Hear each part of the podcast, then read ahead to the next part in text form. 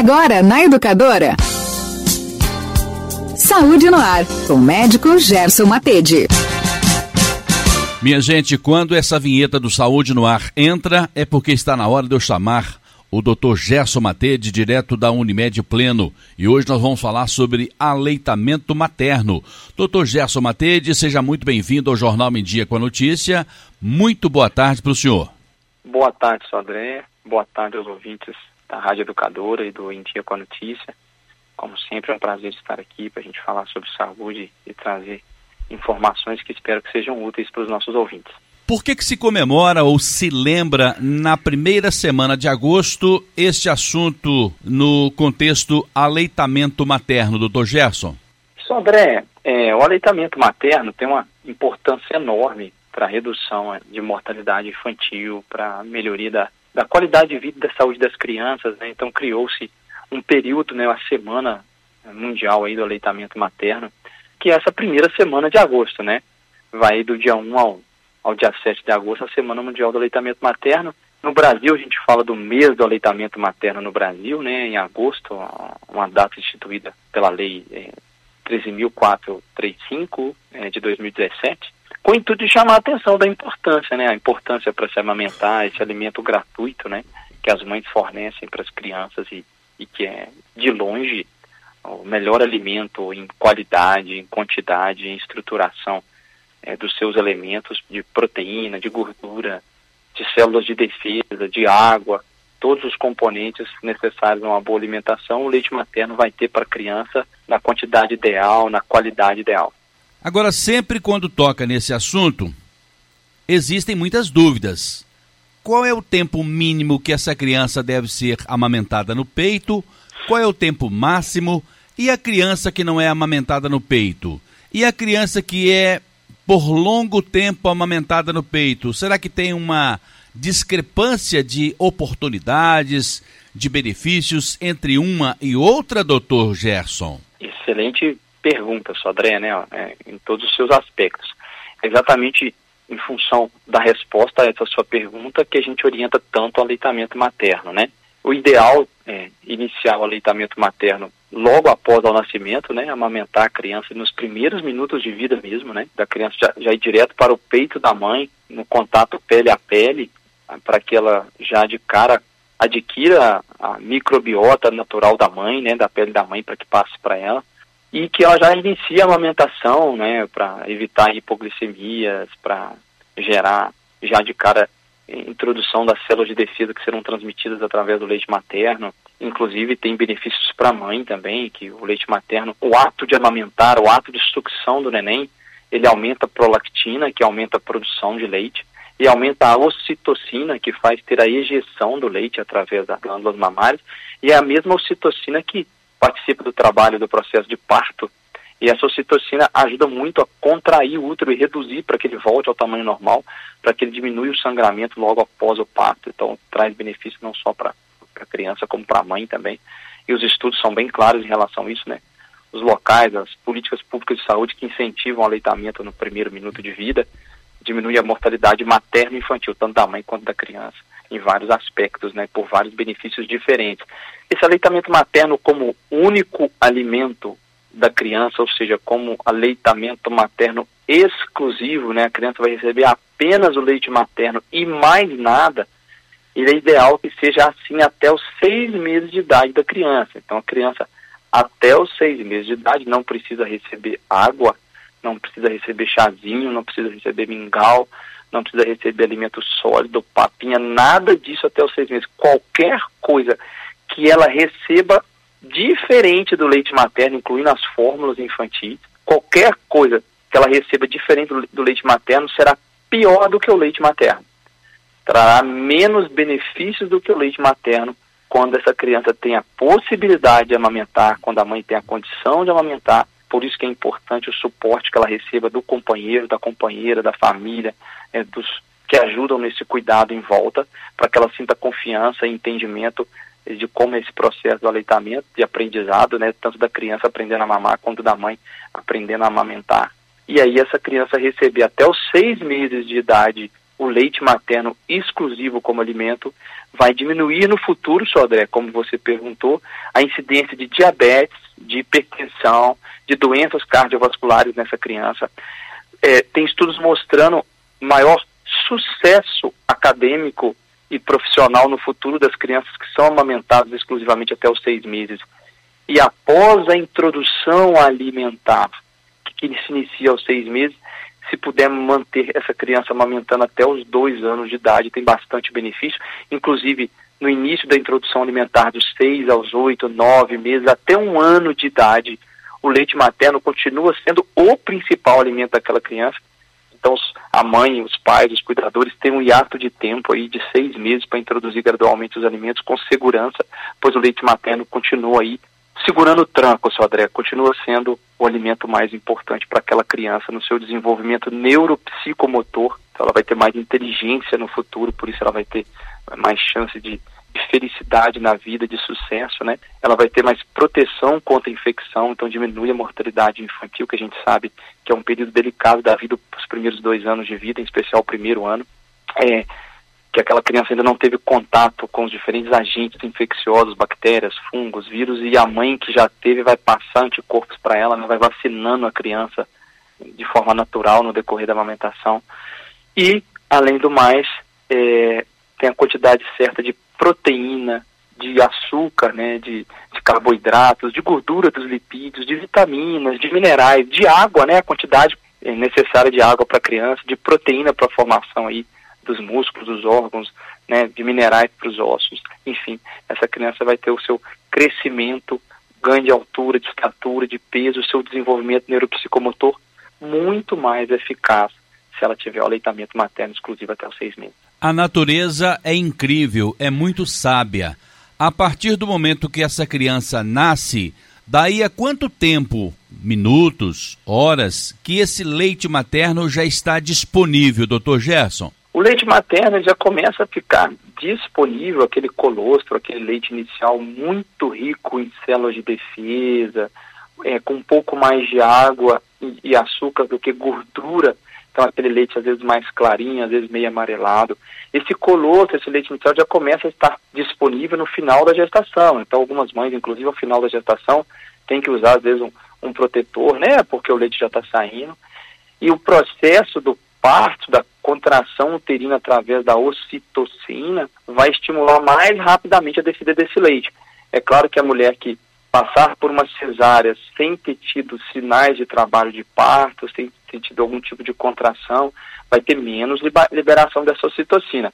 Então, a partir do momento que a criança vai para o peito e começa a amamentar, o ato de sucção imediatamente libera a prolactina que produz o leite e que já estava na corrente sanguínea da mãe no final da gestação produzindo leite, e a ocitocina, fazer a injeção desse leite, né? Para que o leite saia da mama para a criança conseguir sugar. E esse ato de sugar já vai fazendo com que produza o leite, inclusive boa parte do leite que a criança consome numa mamada, ele é produzido durante a própria mamada, igual quando a gente está se alimentando saliva é produzida durante o ato de mastigar. Então o leite vai sendo ali produzido gradualmente também.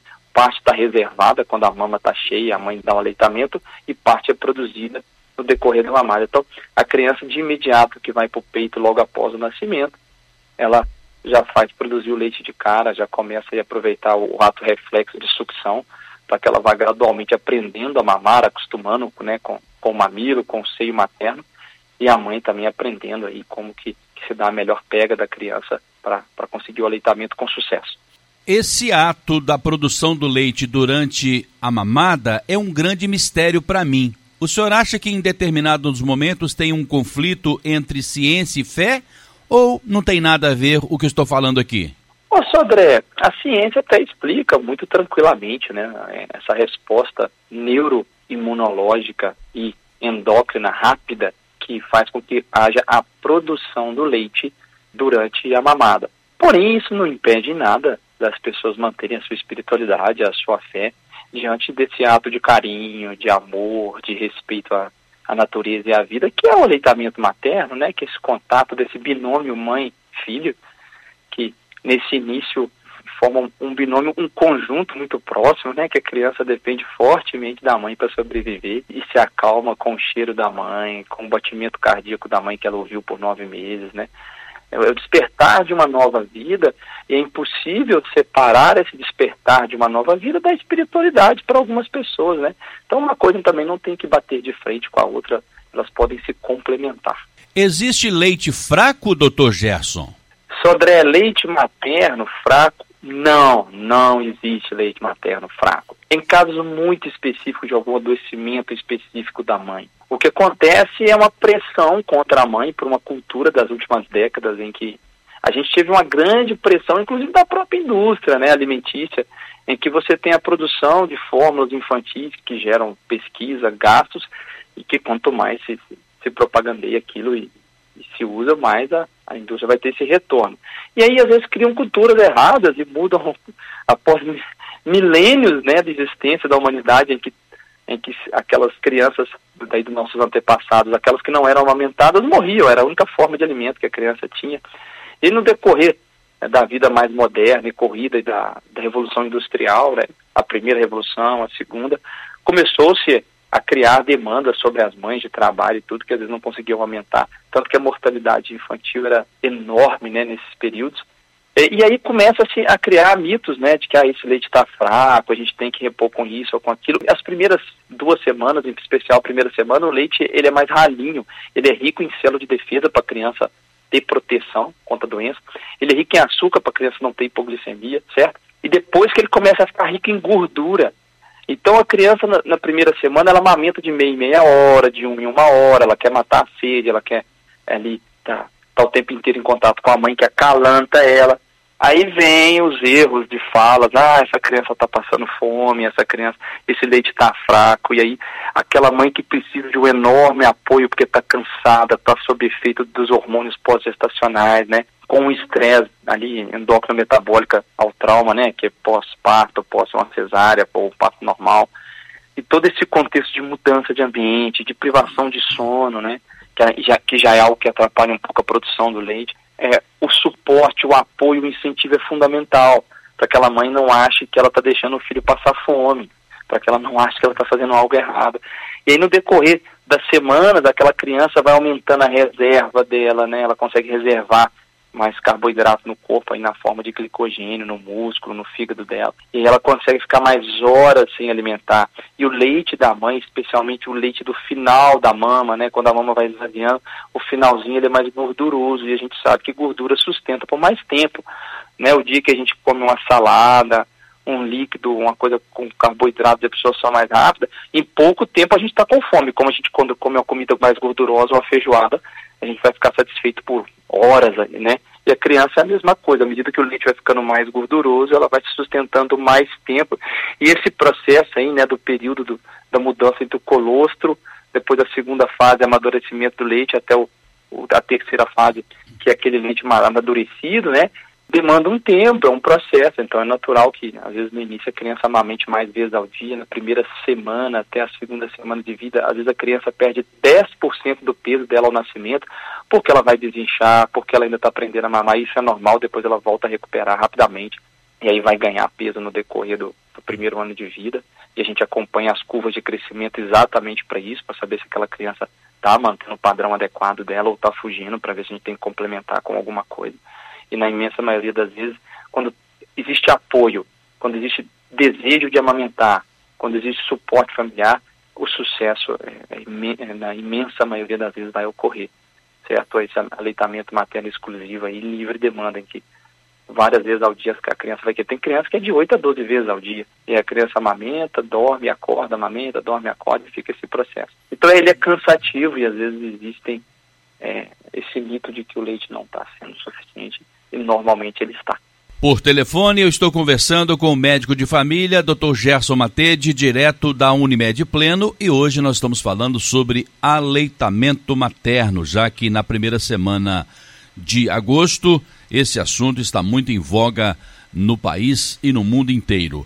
Amamentar dói, Dr. Gerson? Ô Sodré, se por acaso der alguma fissura na mama, algum machucado, até acostumar com essa pega em que a criança ainda não está fazendo lá a famosa boquinha de peixe, e pegando todo a auréola, todo o mamilo, né? Fazendo aquele vácuozinho para a sucção descer. Às vezes a criança fica mordiscando com o lábio apenas o, o mamilo, causa dor e desconforto. Uma mama engurgitada, né? Mais cheia de leite pode dar um pouquinho de desconforto se, se der uma, uma inflamação, uma mastite, um famoso é, o leite empedrou, né? Quando engurgita muito a mama e atrapalha a sair, às vezes pode causar dor sim, e aí tem é, orientação profissional para que isso diminua, né? Para que a gente consiga reduzir esse desconforto através da orientação dos bancos de leite, é, do próprio pediatra, do obstetra, dos enfermeiros, né, nos locais de atendimento à saúde, consegue se reduzir drasticamente isso, né? É, às vezes existe essa cultura, né? Às vezes forma até uma mastite, uma inflamação, um abscesso mamário, pode ocorrer ser mais rápido. É importante a informação adequada, né? É muito comum colocar compressa morna ou compressa quente no intuito de diminuir a dor, isso acaba produzindo mais leite, engurgitando mais e, e causando mais dor. Na verdade, é o contrário, né? A compressa fria devia mais. A gente vai orientando como fazer a ordenha para esse leite não acumular demais. Tem várias estratégias que funcionam para reduzir esse desconforto, essa dor que pode ocorrer, mas isso não impede o aleitamento.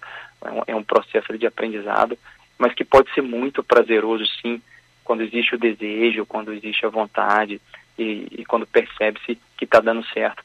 Inclusive, quando se sabe de todos os benefícios, é, especialmente os benefícios biológicos, né, de, e de saúde, além, é claro, do benefício financeiro, estando diante de um leite gratuito sai muito mais barato do que as fórmulas, né? Isso é muito importante, principalmente para países em desenvolvimento, como é o caso do nosso Brasil.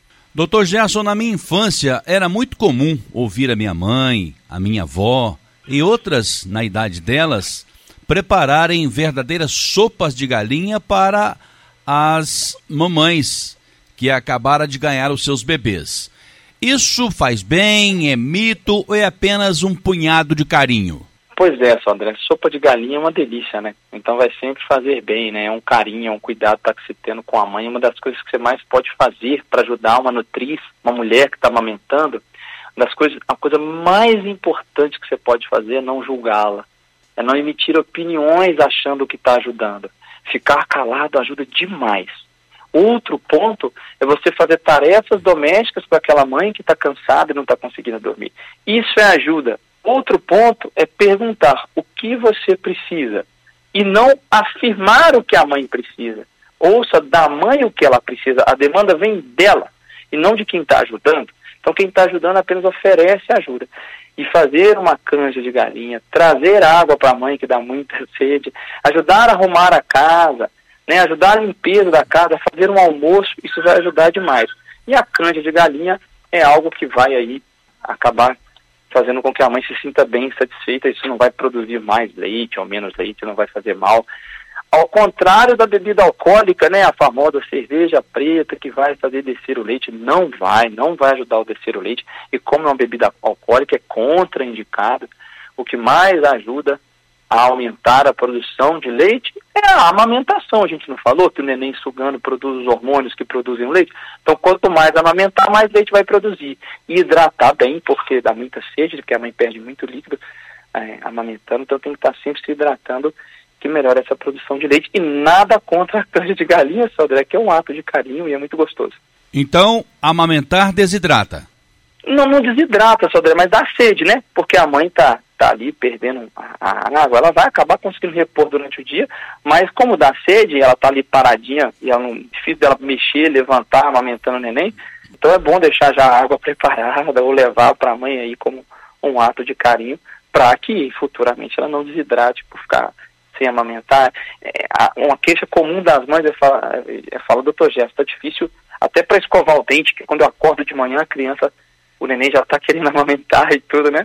Aí tem que, tem que prestar atenção, no cuidado com a saúde bucal, né? Para não aumentar cáries e problemas depois, porque a mãe, coitada, está sempre sobrecarregada amamentando e acaba o cuidado pessoal ficando um pouquinho de lado. Então o bebê pode amamentar até 12 vezes durante o dia?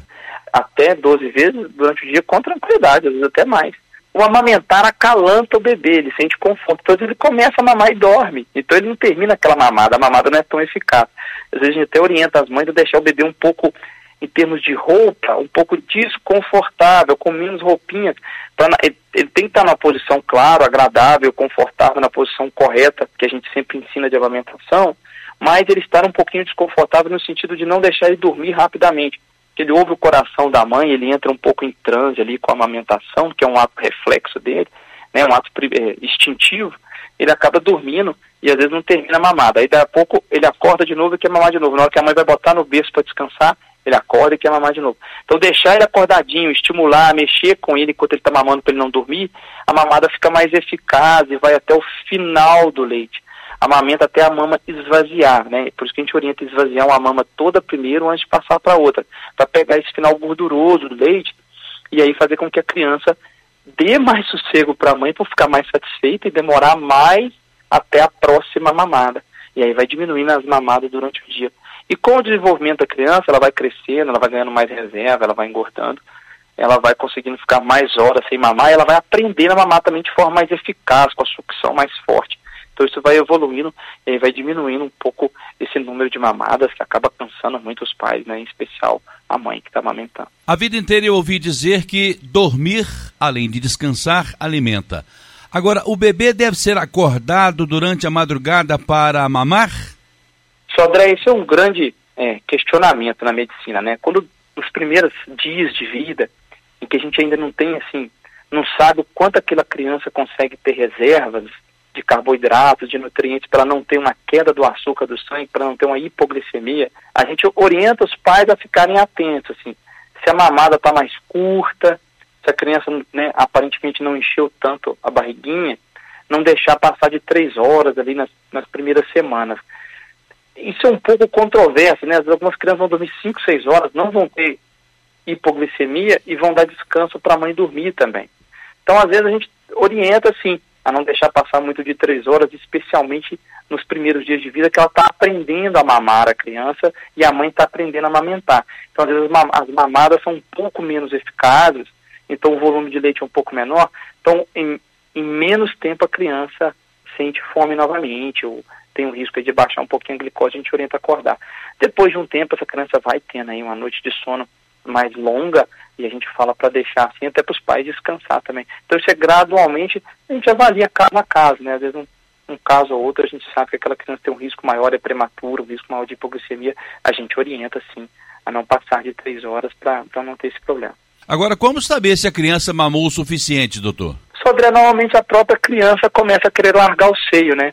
Se ela não dormir durante a mamada, né? Como a gente disse, fica acalantada, ela começa ela própria a virar o rostinho, a parar de mamar, parar de sugar, porque ela está satisfeita. É, às vezes ela até não suga mais, ela apenas fica chupetando sei, como se fosse um bico, não é uma chupeta, por causa daquele ato reflexo dela de movimentar a boca, né? Assim como você coloca o bico, ele faz isso também. Então, o, o pai e a mãe, eles vão aprendendo a perceber detalhes da criança, dela virar o rostinho, dela não querer mais, ou quando ela tá mamando, mamando e tira, ela chora e, e demonstra desejo de continuar, vai voltando para o seio. E aí os pais vão aprendendo, né? É claro que é um desafio, claro que é, não existe regras perfeitas para tudo, mas é um aprendizado e é possível a gente perceber as nuances que o neném ali está tá mais satisfeito. Bebê que mama na mamadeira não pega mais o seio. Isso é mito ou isso é verdade? Só André, tanto a mamadeira quanto o próprio bico, né, a chupeta, né, que tem a borrachinha ali onde a criança fica fazendo o ato de sucção, esse ato reflexo de sucção, a criança aprender a amamentar no seio pode ser um pouco mais difícil do que aprender na mamadeira. A mamadeira tem um buraco que sai um leite imediatamente. Então, às vezes, quando ela começa a usar a mamadeira, atrapalha, sim, a pega no seio, o aprendizado da criança em relação ao seio. E aí, quando ela fica irritada no seio, porque o leite não vem tão rápido igual na mamadeira. Então, quando a gente tem que fazer uma translactação, que a gente tira o leite da mãe para poder oferecer para a criança em outro momento, ou quando por algum motivo você tem que complementar com alguma fórmula, a gente orienta a fazer isso com um copinho e não com mamadeira. Né? Dar para a criança no copinho, gradualmente, aos pouquinhos, para ela não acostumar com o bico da mamadeira e aí não atrapalhar o que, que ela se acostume com o bico do seio, né? Doutor Gerson, dentro do contexto aleitamento materno, qual é a principal dúvida que chega aí no seu consultório diariamente? principal dúvida foi a pergunta que você fez: o meu leite está sustentando ou não meu filho? Ou o leite da minha filha está sustentando ou não meu neto? Certo? É, a principal dúvida vem disso daí, do medo da criança estar passando fome. Ou o leite realmente é suficiente? Né? E aí a gente tem que fazer uma reflexão. Nos mais de 10 mil anos de existência da espécie humana, qual porcentagem desse tempo existiu fórmula e a industrialização disponível para as crianças, de, fórmulas infantis e de complementos? Então, a maior parte, a maior, mais de 90% da nossa existência, todos nós, os nossos antepassados, foram alimentados com leite materno exclusivo. Então a gente tem que continuar com isso, é isso que nos trouxe até aqui. Isso aqui é natural, isso aqui é biologicamente melhor. Uma outra reflexão: alguma mãe doa leite para produção de fórmulas infantis? Não, nenhuma mãe doa leite para produção de fórmulas infantis. Então essas fórmulas infantis não são feitas com leite humano, elas são feitas com leite de outra espécie, da espécie bovina. E a gente não vê entre os mamíferos comumente uma espécie tomando leite da outra. Então você não, não vê comumente fazer bem para um gatinho tomar o leite de vaca, ele pode dar diarreia, por exemplo. Então o leite de vaca ele tem características que são feitas para o bezerro e não para o bebê humano. Então a fórmula tem que ser toda mexida para ele ficar preparado mais próximo do que é ideal para o ser humano. Só que nunca você vai conseguir é, atingir o padrão de um leite materno. Né? Você nunca vai conseguir uma fórmula que seja tão boa quanto o leite materno. Então, a dúvida maior é essa, Sodré. Meu leite é suficiente ou não? Tem que dar mingau de fubá? Tem que dar papinha? Tem que dar chá? Tem que dar água? E a resposta é muito fácil. Não, não, não e não. É só o leite materno exclusivo. Caso a dúvida ocorra, é buscar o profissional mesmo, para tirar as dúvidas específicas, né? Para a gente ver sinais de alerta nos casos específicos que pode estar havendo algum problema. Doutor Gerson Matede, qual é a recomendação da OMS para o aleitamento materno? Só André, a OMS recomenda que o aleitamento materno seja sempre estimulado, que ele seja o único alimento do recém-nascido e da criança até os seis meses de vida, e que, se possível, ele se mantenha até os dois anos de vida, especialmente em populações de maior vulnerabilidade, menor acesso a alimentos de qualidade, com menos segurança alimentar. Aí o leite materno vai ser uma saída para que essas crianças tenham o conteúdo adequado de água, açúcar, proteína, é, macro e microelementos, né, minerais, vitaminas, carboidratos, gorduras, né, e hidratação suficiente, além da proteção contra a infecção através aí das células de defesa do sistema imunológico da mãe. Então a recomendação é que a gente estimule ao máximo e orientar sobre a redução das doenças durante o período da primeira infância e redução de doenças na fase adulta dessas crianças que vão ter menos diabetes, menos hipertensão, menos obesidade, em função de terem sido amamentadas né, no início da vida, inclusive com maior desenvolvimento intelectual, né, neuropsicomotor. Eu conversei aqui no Jornal Diego Notícia com o médico de família, Dr. Gerson Matede, direto da Unimed Pleno. Dr. Gerson atende também aqui no Solar 13 de Maio, na sala 601, no sexto andar, com o telefone 3531-5844. Dr. Gerson, muito obrigado pela sua gentileza em participar conosco em mais um Jornal com Notícia desse sábado, no último sábado do mês de julho, e até uma próxima vez, doutor Gerson. Só André, eu que agradeço mais uma vez a oportunidade, especial para falar novamente sobre esse tema, que a gente já falou em outras oportunidades. Espero futuramente falar de novo. Por quê, né? Por que, que a gente às vezes repete o tema aleitamento materno? Porque o aleitamento materno é a estratégia que isoladamente mais previne mortes em crianças menores de 5 anos. De qualquer outra estratégia em saúde que a gente pode pensar, nenhuma será mais eficaz do aleitamento materno, nem as próprias vacinas que a gente tanto defende aqui. Eu que agradeço a oportunidade de poder falar e espero que os ouvintes de alguma forma tenham recebido informações úteis e aqueles que ficarem em dúvida buscar os serviços de saúde aos quais eles têm acesso para que os profissionais informem muito bem sobre os bancos de leite, sobre aleitamento, sobre tudo que a gente pode fazer de benefício para a criança nesse período tão importante da vida. Saúde no ar, com o médico Gerson Matede.